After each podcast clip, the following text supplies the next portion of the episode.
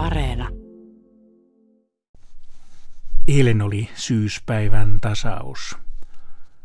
Ja tästään se talven tulo alkaa. Mietelauseeksi luen nyt talvea ennakoivan toiminnan otteen Aleksis Kiven 1870 ilmestyneestä Seitsemän veljestä romaanista luen yhdeksännen luvun kohdan, jossa veljekset valmistuvat myös jo näin syyskuussa, valmistautuvat talven tuloon.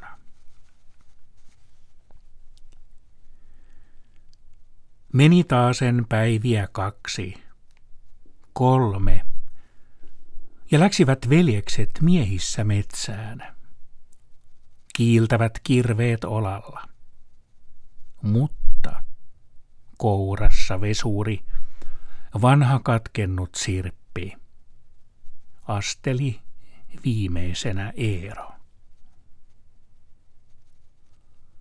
Ja niinpä kasken kaataminen aljettiin. Kirveet paukahtelivat, metsä kaikui ja rytinällä kaatui mänty männyn hartioille. Mutta aina edellä riensi Eero, leikellen poikki vesurillaan taipuvia sitkeitä vesoja. Ja siinä nyt makasi päivän rinteisellä mäellä Impivaaran kaski, ankaran avara.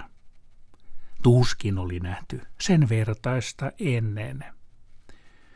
Ja työ oli tehty viiden syyskuun päivän kuluessa.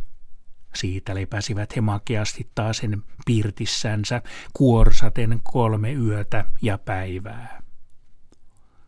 Mutta koska ruumiinsa oli tarpeeksi levännyt, läksivät he ulos ajoretkillensä kellastuneisiin metsiin, Jymiseviä mäkiä he samosivat, samosivat korpia koleita, kiehtoen tarkoilla luodeillansa Tapiolan karjaa tulevan talven varoiksi.